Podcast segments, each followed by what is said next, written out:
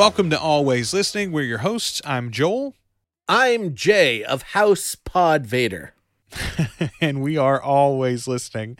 Uh, and Jay, we've got a, uh, as they used to say in my youth on television, the afternoon specials, a very special episode of Always Listening.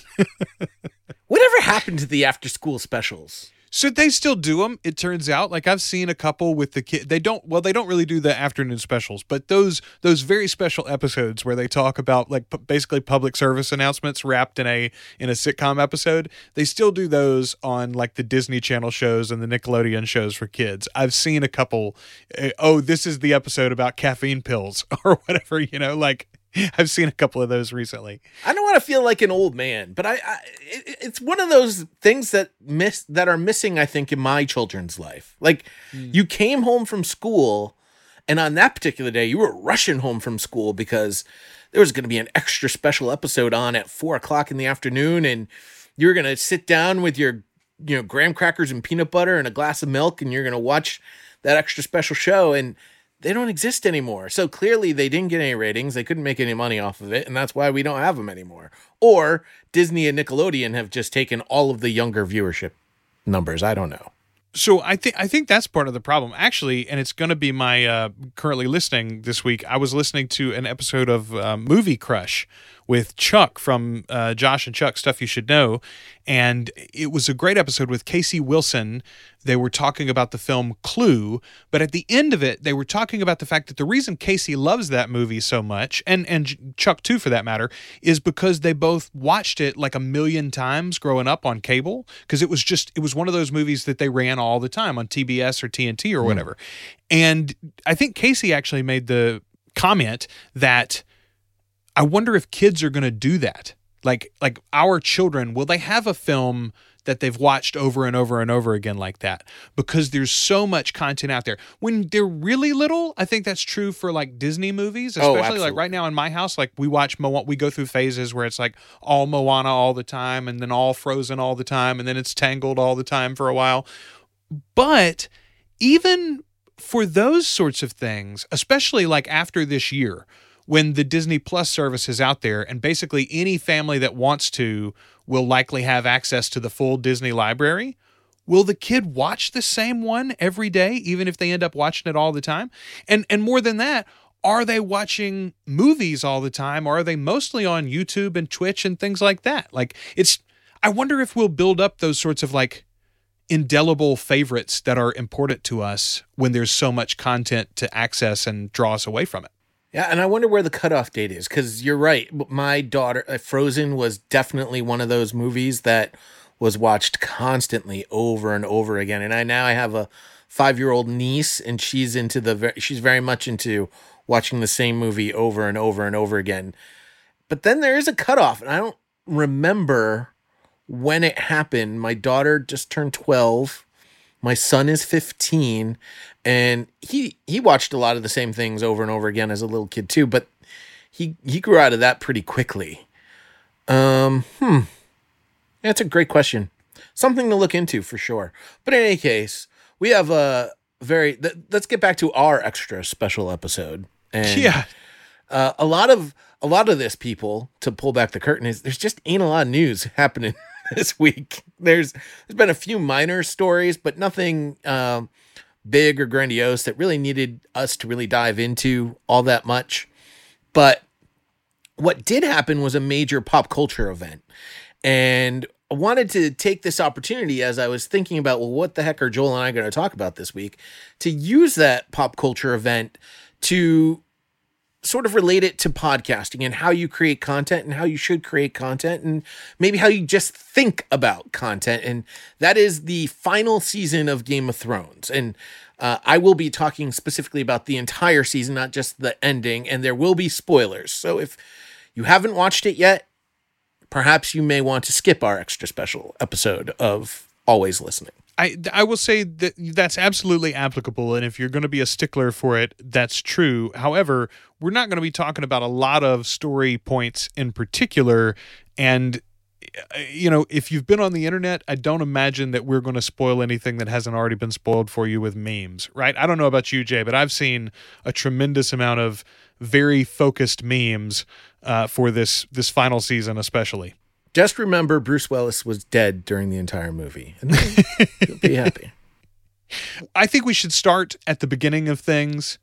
And this is something that I think we both can agree Game of Thrones did as well as any series in television history. It's something that I worried about might go away the concept of theme songs or intros to television series and we don't have anything like what we had when we were young. I think about like Family Ties and Step by Step and Family Matters and uh, Full House. All those had like great theme songs with lyrics, but we do have a full produced, really intricate opening with Game of Thrones. And I think you can see this is something that Netflix has mirrored from HBO. Almost all of their shows have big, highly polished, produced intros. Um, in uh, Game of Thrones though took it one notch further, Jay, with differences. So there's a lot that goes into this particular one, talking about the intro to the shows or opening credits, if you will.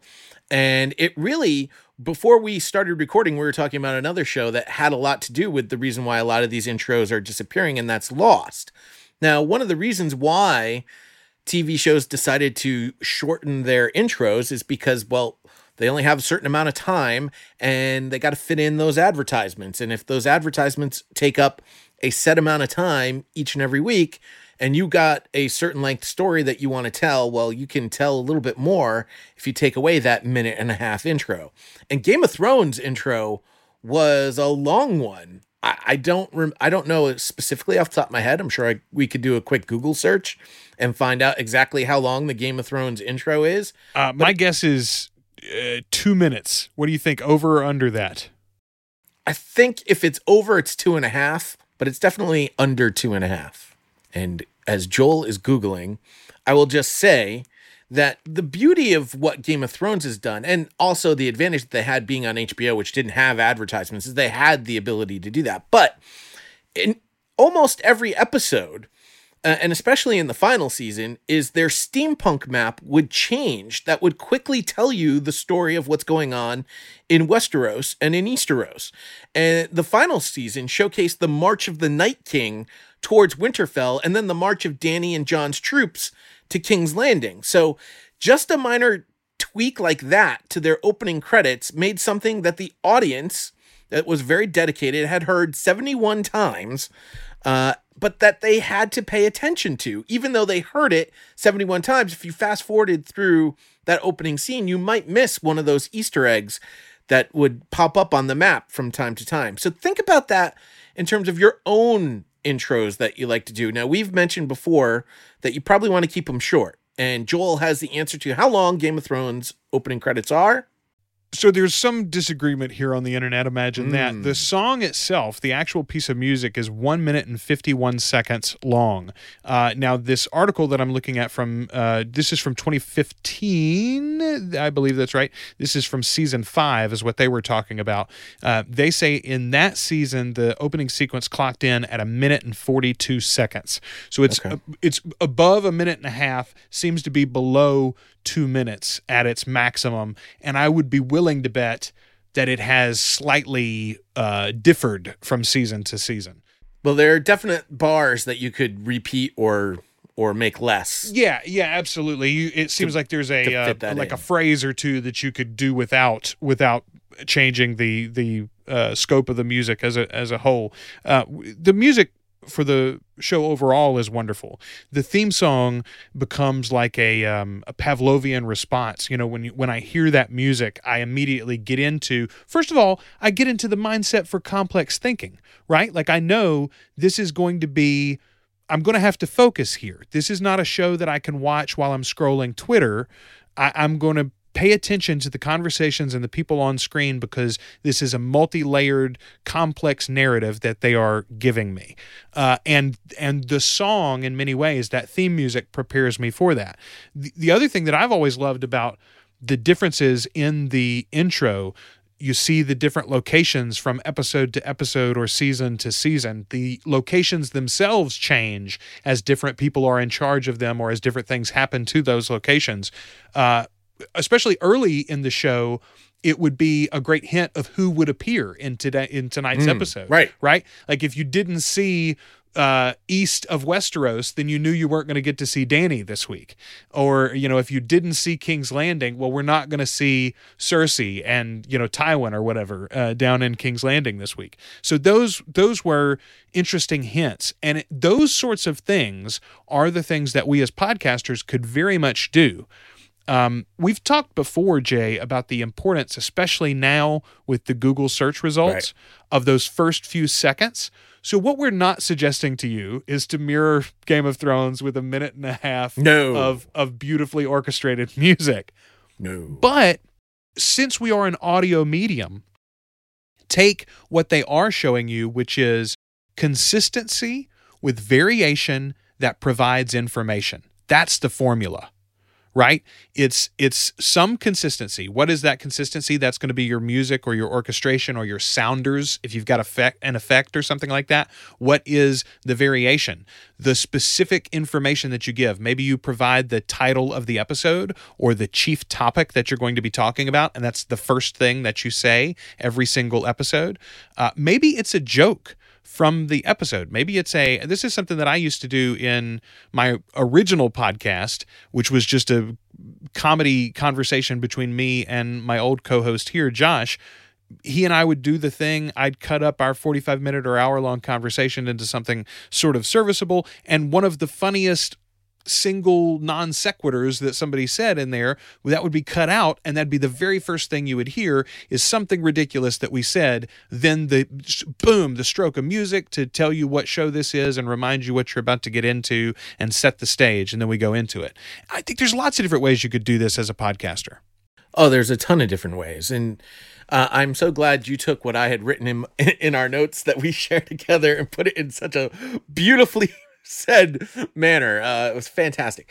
Uh, I know for for the shows that I've worked on, you know, the the idea I had of taking what you just said, like taking a joke completely out of context, putting it at the beginning of the show. When I worked on the Fantasy Focus, uh, and I worked with the composer of the theme song, uh, Eric Hutchinson. I asked him specifically, "Hey, can you give me sort of like a 10 second lead in before you hit lyrics. That way i can i can do something with that. I can take something from the show put it there and i can change it up every single podcast so that i give the listener something new something fresh each and every time they're going to hear this song. Because they're going to hear this song we're five days a week they're going to hear it every single day. Uh, they're going to need something to keep them from fast forwarding through the song. And i'm sure you know, I'm sure they still fast forwarded through the song after they heard the first 10 seconds. But in any case, it was something that we could do that was a little bit different, a little bit fresh. I took that same idea to the podcast I do now, Next Fan Up, but I've extended it where I've created a I, I make my tease about 30 seconds try to keep it even shorter than that uh, where i'm taking three things out of the show from all of my different co-hosts something funny something taken completely out of context and say hey this is what you're going to hear on on this week's next fan up podcast go into those three things explain exactly what the theme of the show is and then boom that's where i actually leave a spot for my dynamic ad insertion so that I have my pre-roll. I still get credit for a pre-roll because it's within the first minute of my con of my content and most likely everybody has put their phone away or their listening device away so they're not going to fast forward through that commercial because they've already put their phone away. They're like, "Oh, I'm listening to the show." And then when we come out of the commercial, bam, my music hits them. My intro music is 15 seconds long and it still has a produced value to it. I've got different coaching uh, drops, you know, different head coaches from the NFL with some of their famous quotes, thrown that in there. And I've made two versions of that open. My goal is to eventually create maybe five to 10 different versions of that open. And now, no matter you could listen on a Monday and you might listen, you might hear one version, you might listen to it next Monday, and oh, there's a different version.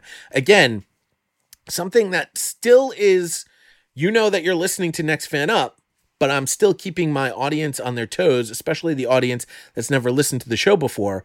But for the new potential audience. Every time you put out a new piece of content, there's the opportunity for a new listener to hear your show that doesn't have any idea what your show is about.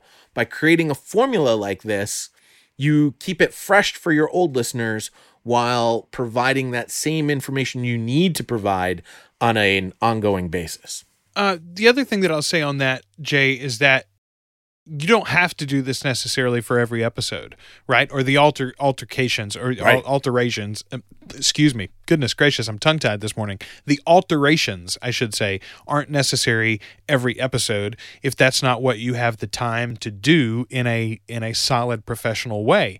Look at Game of Thrones uh, their intros wouldn't change necessarily every episode. They might change once a season or at the beginning of a season or after the pivotal episode of that season.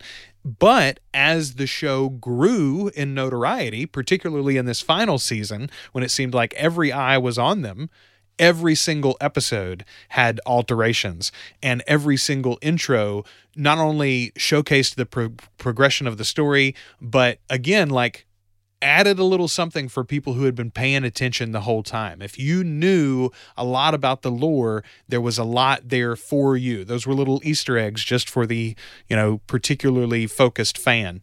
Does that matter? Will that make the difference between your show being successful or not?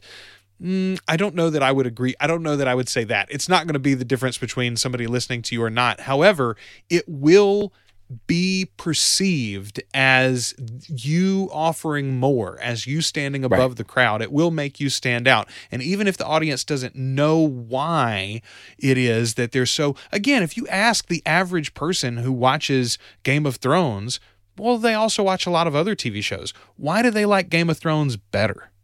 It's probably hard for most people to tell you why exactly what it is. Well, and they might say, "Oh, I like this character. I like that." Everybody might have a different answer. It's because of that stew, right? That alchemy that's created when so many people care so much about the product that they're delivering. That is felt in the finished product, which leads us, I think, pretty well to the next idea, uh, Jay. attention to detail uh, is sort of how I've shrunk this down. And the good about that is is it's actually what made Game of Thrones a great show to watch. And I wish I could remember who I heard this from, but when I heard it, I was like, that's exactly it. Digging into the weeds of the political structure of medieval times, granted, Game of Thrones is set in a completely fictional world, is what made this show phenomenal to watch. You just got to see every little detail and how certain plans were set in place that would have ramifications, you know, seasons down the road where you'd see something happen in season two that had a ramification in season five, had a ramification in the final season. And you could see how that story got placed, and you could I mean, it was just so obvious that you're just like, oh my God, that's what's fantastic the attention to detail. The bad of that is when you don't follow, you don't keep consistent. You'll use that consistent word again uh, with that. And that's what was lacking in this final season that felt rushed. And it was totally on the creators. They could, they had the opportunity and the, choice was provided to them about how many episodes they could produce. I'm sure HBO would have loved for them to have produced more, but they decided, nope, we're going to go with this many episodes. They're going to be this long in length, and that's how we're going to do it. And there were certain things that occurred in this final season that that happened that you're like, well, wait, we need more information. Where did that come from? And I'm not talking about Daenerys Targaryen's heel turn. That was something completely different where they showed you literally from the beginning of you can never trust a Targaryen and here's where Daenerys is going to break down like she's to break down she's to break down but over 7 seasons you still it was a cheap trick that they did as my Emerson teachers would say. It was one of those things where it was so obvious and on the nose everyone was like well they're not going to do that. That's too obvious. They they clearly aren't going to do that. TV they they did that. Oh oh uh, oh okay. So it wasn't necessarily surprise at least to me that Daenerys went crazy because they told us all through the series that she was going to go crazy it was more of a oh that was cheap that was that was not you could have done something that was better than that or or better yet don't lay out the plan and show us how obvious it is that she's going to go crazy and do something completely off the rails. Um, unfortunately, that it was just the rush. The The final season just felt rushed. Yes, yes, which is interesting because that was sort of the one of the thoughts that I had, which fits right in here. Set realistic expectations. So their attention to detail in the early seasons, the level of focus and character moments that they allowed to exist, even in a large budget, uh, ostensibly fantasy series, where you might think, boy, we got to get to an action scene every few you know minutes right? They didn't always do that. There were whole episodes that would just linger on conversation. Long 10 15 minute long conversation scenes for episode after episode sometimes. And to be None fair those and to be fair in this final season they did that in the first two episodes. Well, in particular for for episode 2, right? Episode 1 was a lot of moving people around the map, and then episode 2 was everyone's here. Let's have long character scenes with everyone and heighten the tension on the coming battle. I I thought those were well, in particular, episode two, I thought was the highlight of the entire season uh, because of that. But when you set that sort of level of expectation, and then you go away even not just with season 8 really jay it was with season 7 as well when they went when they got done with season 6 the announcement was made we're going to finish the show in 8 seasons and it's going to be two shortened seasons, but we'll make up for that because each episode will be longer. And that's what we got told. And then as we awaited for production, even before season seven came out, they were like, these are basically going to be like movie length episodes. And season seven was longer episodes. Most of them were an hour plus. A couple of them were like an hour 20, hour 30, I think. This season, almost every episode was an hour and 20 minutes or more in my mind, a movie is two hours. mm. I mean, I really thought we were going to effectively get 12 episodes in six doses. You know, like we were going to get six mini movies. We were going to get six film releases over the course of six weeks. That's that's what I had been promised. I feel like, and while I wasn't disappointed in any episode length, I saw a lot of complaints about that. And again, if we hadn't waited so long in between the seasons, six to seven, and then especially seven to eight, we waited almost two years between seven and eight.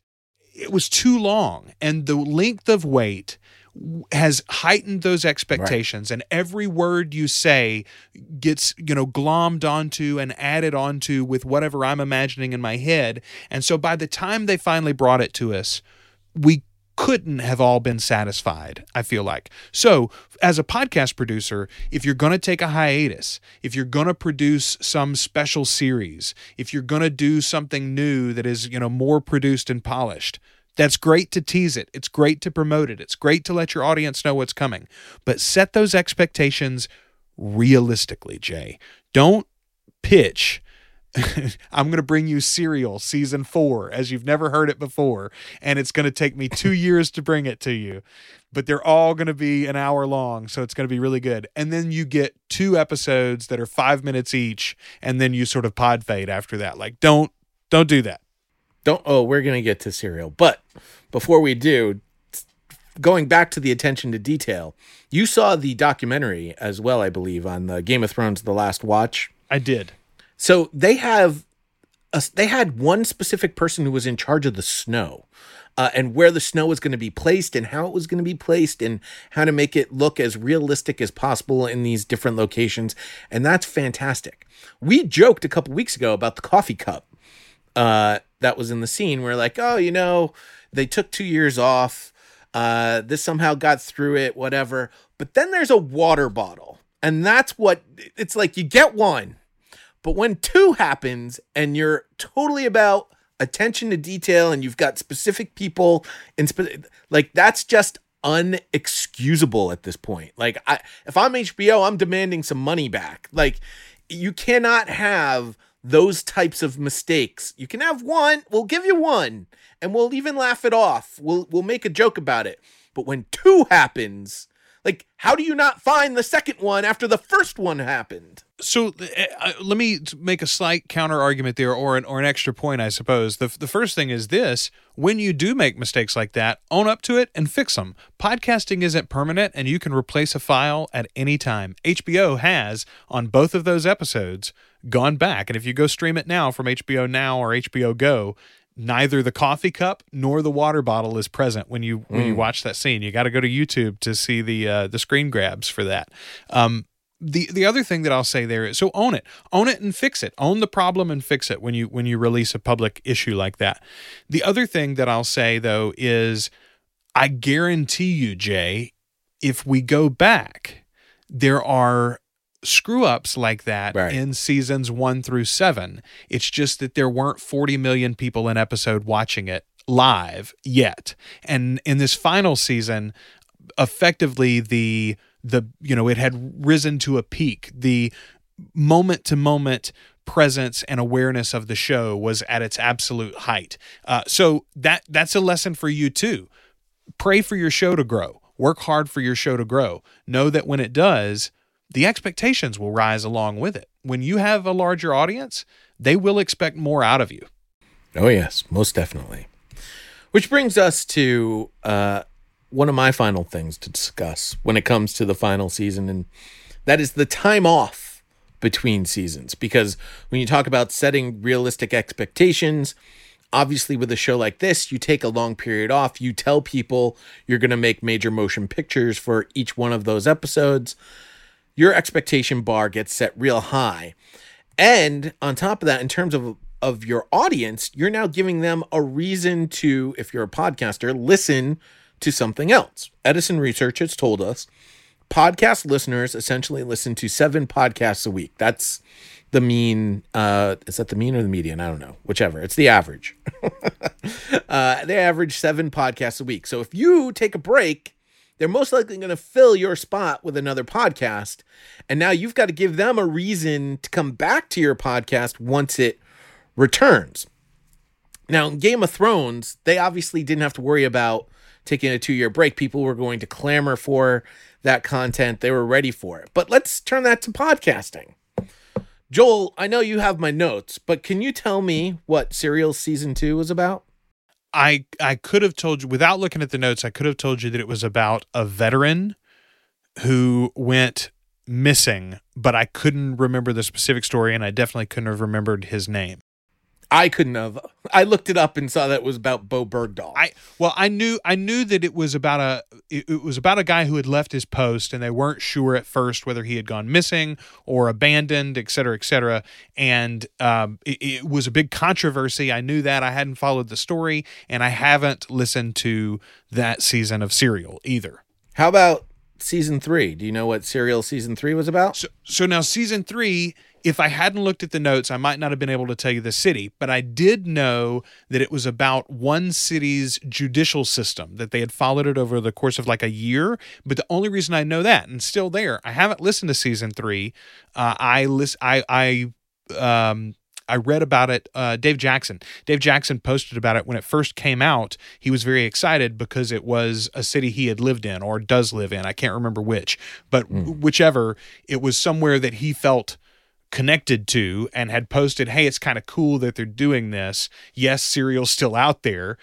Because I think he was making sort of the same point that you are. A lot of people listen to Serial season 1. There's more of that show that exists. Yeah, I, I had no clue what season three was about. It, it- and you're right. You, I don't know what city it was either. I just was I looking at their show notes and saw that it was about court rulings. It might be Cleveland. I think it's Cleveland. I want to say it's Cleveland, but I, I'm That sounds like right. 99% certain that it's in Ohio. I think it's Cleveland, Ohio. But regardless, it was it was an interesting idea to me. I was I was like, "Oh, that's really cool." But again, I didn't go I didn't go look into it. I didn't check it out. Do you know what season they're currently producing? I don't think they're producing anything. I haven't heard anything about them since the end of season 3. When they announced so so season 2 was announced and they said season 3 is already in the works. We don't have anything for you. When season 3 was announced, I want to say they said then we're already working on season 4. And I want to say they even teased a topic maybe, but then I haven't heard anything since then. Yeah, season Maybe I'm three. making that up. Season three ended in November of 2018, and I have no idea if there's a future season. And I didn't Google it. I would to love if they had to know an the announcement. I would love to know the numbers on season one versus the others. I'm I would be willing to bet it's an astronomical drop off. Well, and I'm glad you brought up the fact that a lot of people have listened to Serial season one versus two and three, because Serial is also one of the very few podcasts that I've seen this that lists their archive starting with episode one at the top of their Apple Podcasts listing versus having their newest content be the first thing you see in the list of the archives. So uh, I I know a lot of episodic shows that do this, but they generally do it for the most recent season. You're saying that season one, episode one, is Season is- one, episode one is the very first episode you'll see if you go to check out Serial in the Apple Podcasts app. Yeah, that is interesting. That is interesting. That's because it's the only serial that anybody knows. Yeah. Well, and and it so again, I feel like that was so what's the issue there, Jay? Is it because there's no story that is as compelling as that first one? I definitely think we can both agree that that's not true. There are many other I mean, obviously the fact that Netflix keeps making murder documentaries tells you there's there's lots of interesting stories, right? Um what what was the issue there? Why why can't they hit with season 2 or season 3? Do you think it's literally just they waited too long and those people went elsewhere? I well, I believe that's a factor. I believe I believe that's part of the factor, and the second part of the factor is it's not true crime. Uh, so I think there the the dual factor there with Serial is that they created something that that really hit a nerve because it was true crime, and I just I wish I hadn't deleted it. I had a link. Uh, there was a there was an article about out as to why true crime hits psychologically uh, so well with the podcasting public and why specifically women uh, because if you look at the demographics of true crime listeners, it is a majority women that that are listening to these shows. And what goes into that? Like, why is there such a connection to true crime content? Um, but in any case, so it's the lack of true crime stories, and it is the fact that they've taken long breaks, extended breaks between their seasons, thus giving their audience something else to listen to. And when they came back, that audience, whether the, whether it was because of the break or because it was no longer a true crime story, uh, decided that they weren't going to come back to listen to what they had produced next for them. So these are things to really consider, especially if you're doing a seasons. I know Todd Cochran likes to joke, "I have multiple seasons. They there's just no hiatus in between uh, in between our seasons." And I will say, as a as an NFL podcaster, there's obviously seasons that we cover because we're a we like to cover the latest news in the NFL, but we also don't take that long of a break. Pretty much we do an episode at the end of the Super Bowl and then we take a couple weeks off and then we're right into the offseason of the NFL with the NFL Combine. But that is our longest hiatus that we ever take in between quote unquote seasons because there's just not I mean beyond the Super Bowl there's not much else to touch on there that's going to be new news for us to discuss. Uh, but then from that point on it's it's weekly except you know the last month or so I've I've been slacking and that's just on me.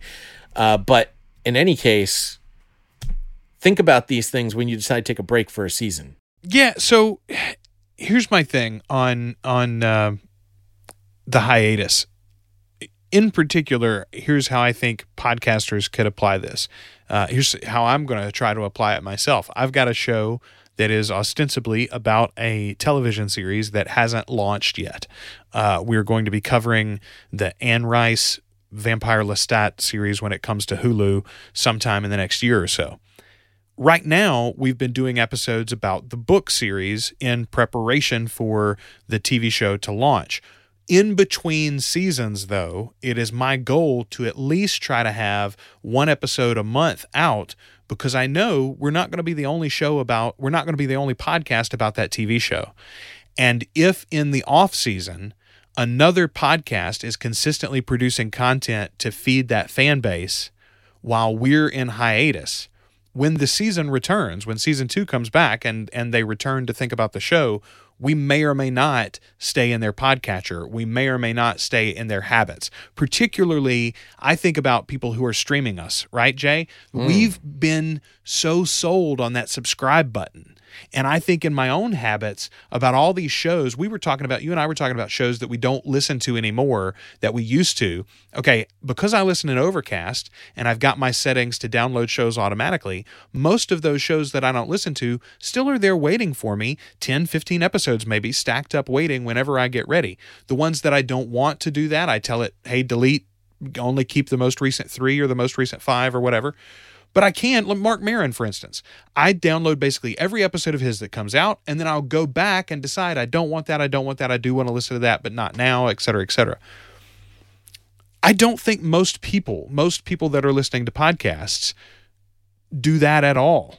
I think they are subscribed to a show, or maybe they're not even subscribed. Again, I think about Spotify listeners. Are they just searching for the show every week? Like, are they just going mm. to the mm. show's page and hitting that latest episode button and click and play and streaming us just like they do the music? Like, I, I, I don't know the answer to that question, but I worry about it. And again, I feel like in a world where many of our listeners, if not most, are are interacting with us in ways like that, Dave Jackson's admonition to be a habit for them is ever more important. You know, if you are a habit for them, then it doesn't matter how they're forming that habit, whether it's pressing play or whether it's just listening to the downloaded file or whatever, you're still going to be there and you'll stay a habit for them. But if you're not a habit, then if they're only streaming us, if they're only going and searching for us, well, they'll search for me next week and the week after that probably. But that third Monday, when they go search for me again and I'm not there, then do they ever search the fourth Monday or ever after that? You know, like so that's my thing about a hiatus, and and I will be cognizant of it myself.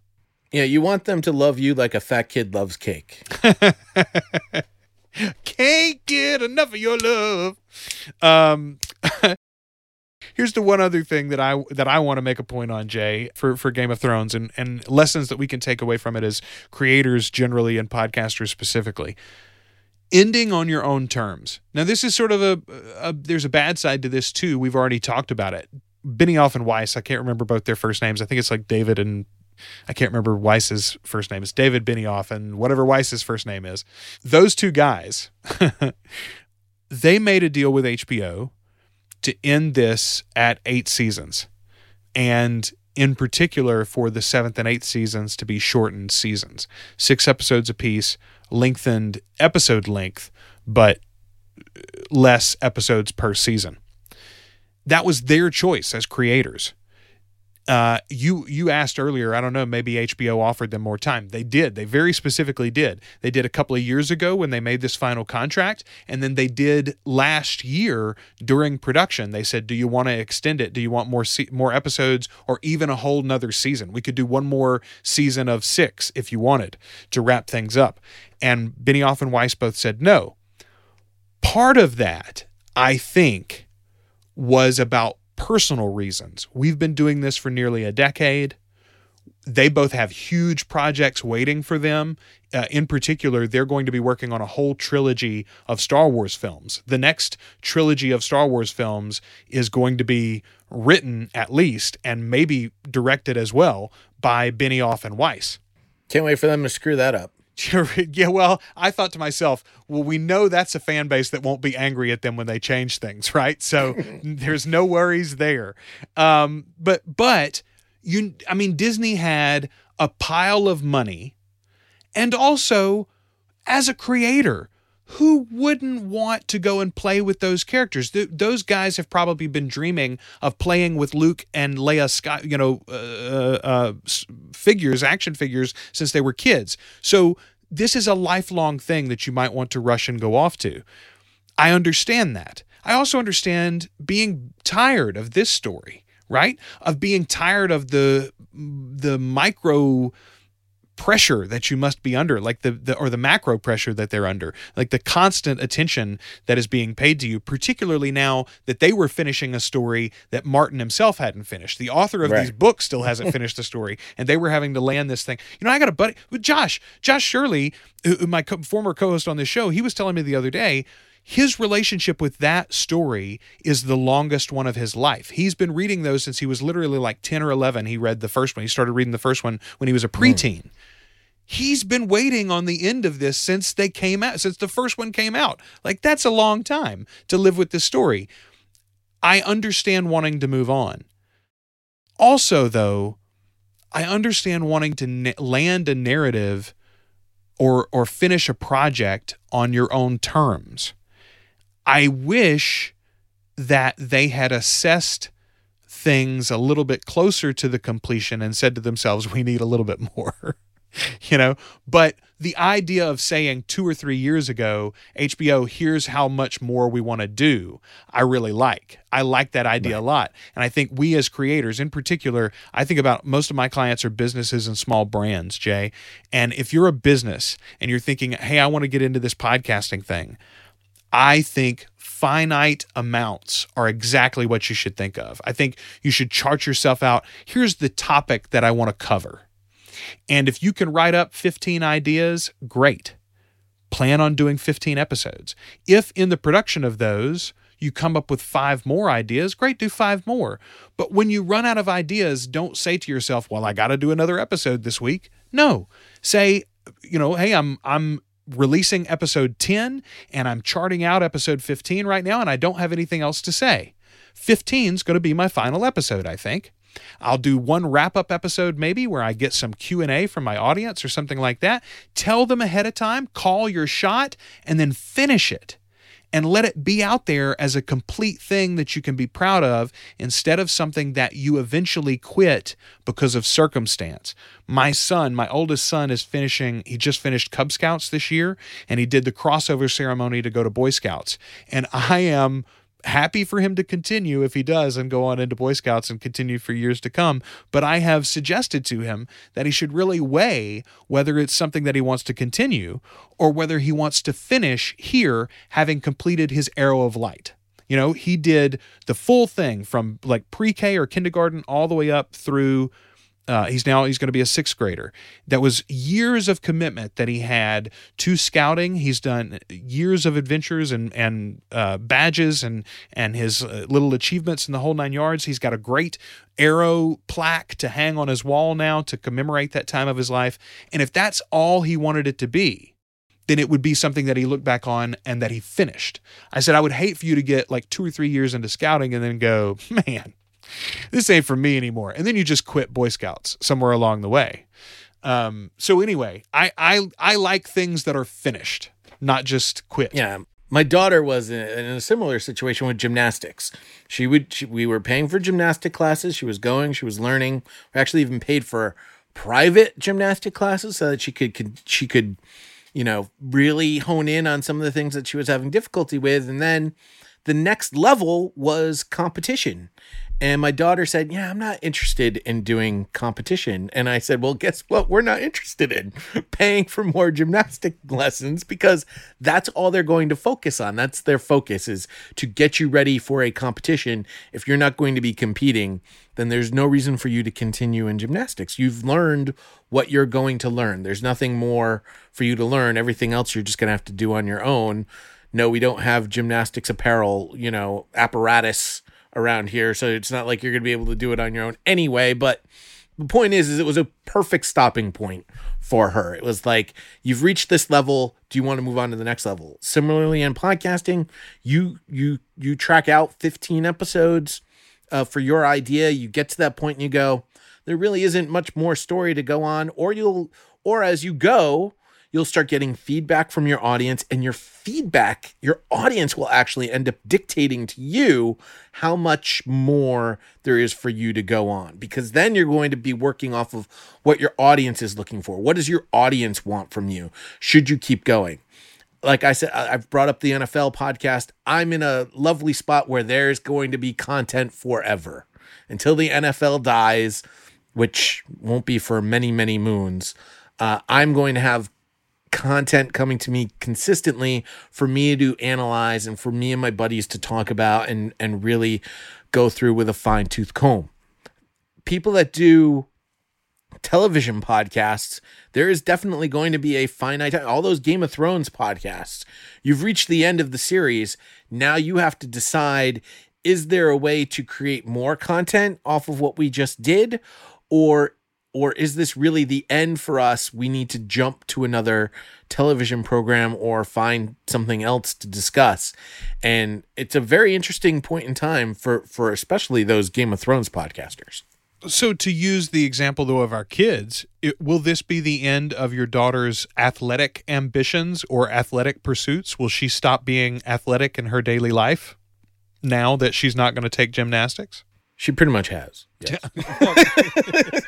but I mean, but I mean, it doesn't have to, right? And that's No, what I told my son. I said, just because you're you, if if you decide to stop scouts at this point, that doesn't have to be the end of your outdoor pursuits, right? You can still go hiking. We can still go camping as a family. You can still go uh, uh, hammocking. You know, anytime you want to. You can still start a campfire. We could do all these sorts of things if you want to, and also you could use that time to pursue something else. So that's what I'd tell podcasters too. If you're a business and you have that idea, you're like, I really want to start a show. Okay, what's your show going to be about and what's the goal of your show?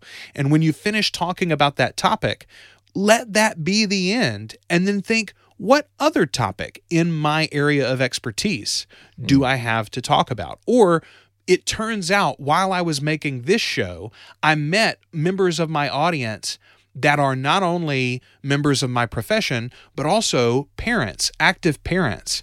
And I'm involved in this community now of parents who are also bankers or parents who are also running enthusiasts or, you know, parents who are also creatives or whatever.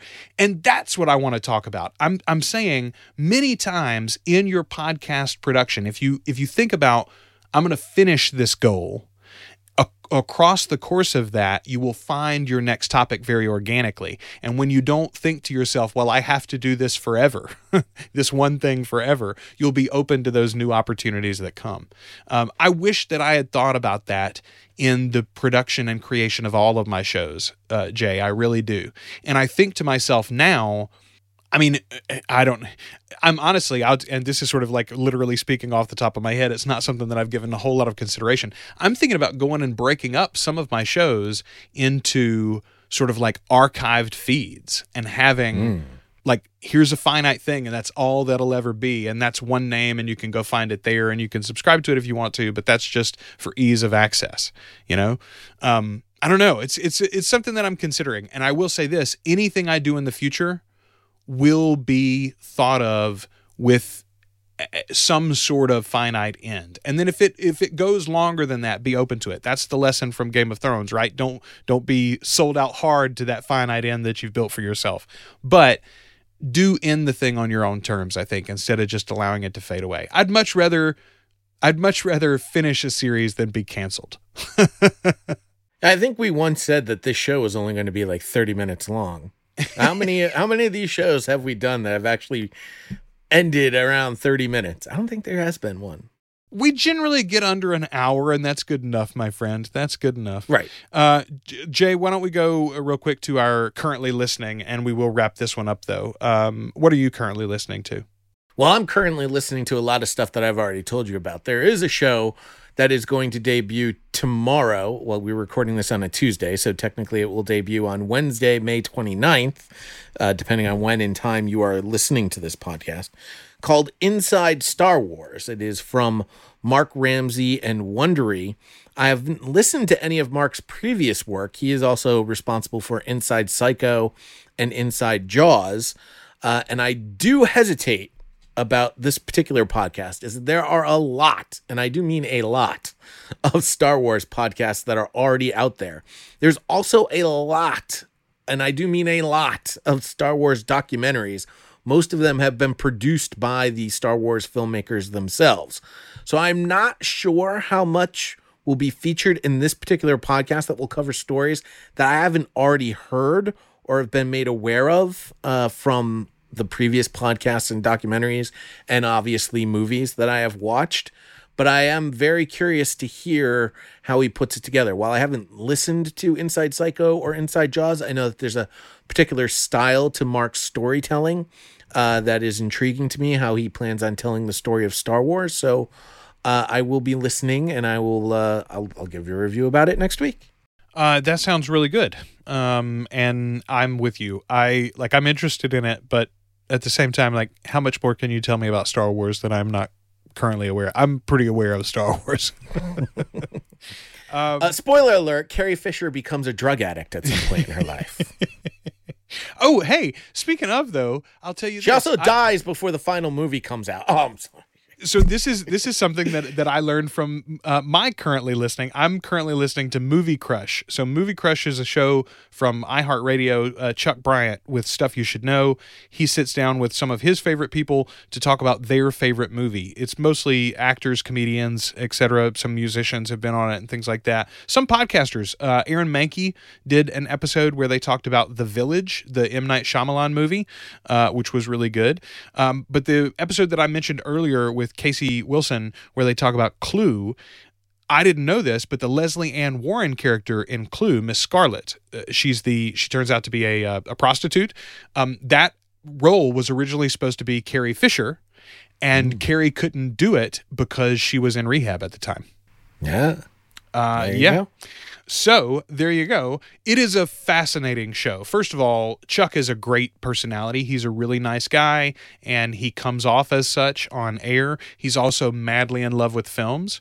Uh, they do these cool things called mini crushes, where they just like talk about sort of like movie news and new things that are going on and new things that have just come out. They also do a, an episode called Crush to Judgment, where that's like a special episode where they talk about a movie that is in theaters right now or that just left theaters maybe.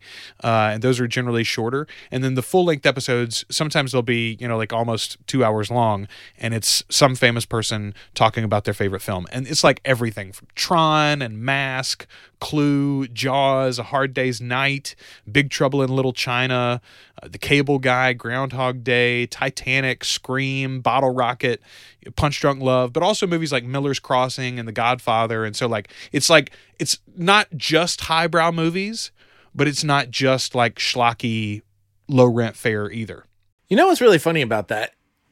Another topic to to delve into at some point. It's funny how there are some schlocky like B-roll type movies that I just can't get enough of. Like They're Alive is a perfect example with Roddy Roddy Piper and he puts on sunglasses, he can see the aliens who have assimilated themselves into this race. It's possibly it's it's so bad it's good type of thing. That's My the, brother uh, that's that's the one where i've i've come to I'm here to chew and- bubblegum and kick some ass. I'm all out of bubblegum. bubblegum. Yes, great, great movie. I love it. However, my brother in law is in love with Big Trouble in Little China with Kurt Russell. And I watch that movie and I go, this is a horrible piece of crap that I can't believe it, it has been produced. Like, So- and I wonder what the difference is. Like, why I love this one so much and I hate this one. It's it's and circular, yet- Jay. yeah, It goes goes weird. back to the goes back to the same thing that we talked about at the very beginning of this, and maybe our children won't have it, unfortunately.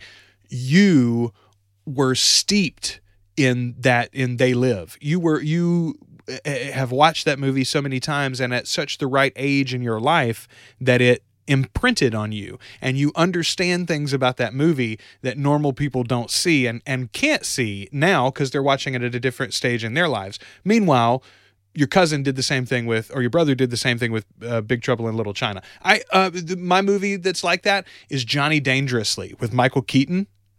He plays a uh, like a gangster, and it's uh, it's set in the, I think like the 30s. It, it's like a screwball comedy in many ways. It is hilarious, but also it's kind of a terrible movie. And most people that I've shown it to since then do not find near the charm that I did. But that's because I watched it 19 times a day on HBO when I was a kid. Yeah, yeah. Godzilla movies. I, I I talked about those after school specials. If it wasn't an after school special, I was running home to watch Godzilla movies on channel 56 out of Boston. Uh, I lived in Connecticut and I was like, "Oh my god, this is the greatest thing ever." I watch Godzilla movies now and the new Godzilla movie that's coming out. I'm like, "What have you done? What have you done? You horrible horrible people." See, I'll be a contrarian there too. I love both. I love the old Toho films. I, I am a big fan of the original Gojira. I watch it with without the dub. I watch it in the original Japanese even, and uh, I also love the new films too. I particularly enjoyed uh, Kong Skull Island, and I'm very very hopeful about the one that comes out this weekend. Uh, I'm, I'm a big Godzilla fan. Jay, uh, let's be a big podcasting fan and wrap this thing up with a bow. Folks, I don't know whether your kids are going to get to fall in love with movies like we did, but they can fall in love with podcasts. Go produce more good ones. Why don't you? Uh, until next week, Jay, where can they follow you online? I am at the real Pod Vader on Twitter, facebook.com slash Podvader page for all things consulting, whatever. And quite honestly, you just got like 45 minutes of a master's class in in content production, specifically podcast content production, that uh, you would normally have to pay me quite a bit of money uh, per hour to uh, get otherwise. So uh, congratulations, folks. You got something for free today. Hit you up on Twitter for that tip. Uh, and uh, folks, you can find me on Twitter at The Rogues Life. You can follow me uh, everywhere else, propodcastingservices.com. Uh, that has this show and many others. And until next week, we are at alwayslisteningpod.com. We've been your hosts. I'm Joel. I'm Jay, still of the House Pod Vader, waiting to find out what will happen in the final Star Wars trilogy. and we are always listening. By the way, it's DB Weiss. So maybe DB. it's just so maybe it's just David Benioff with a David Benioff and David Benioff Weiss. right. Maybe he's That- created that this fool's weird got himself alias. two writing credits. Brilliant. Yeah,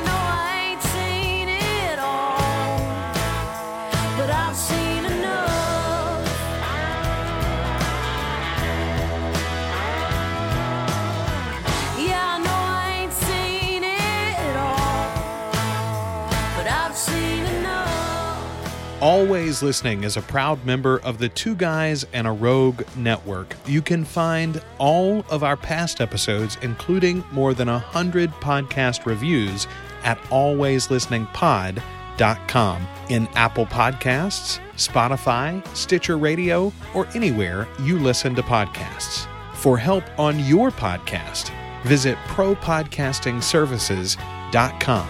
Our theme song is Enough from Bethany Rayburn.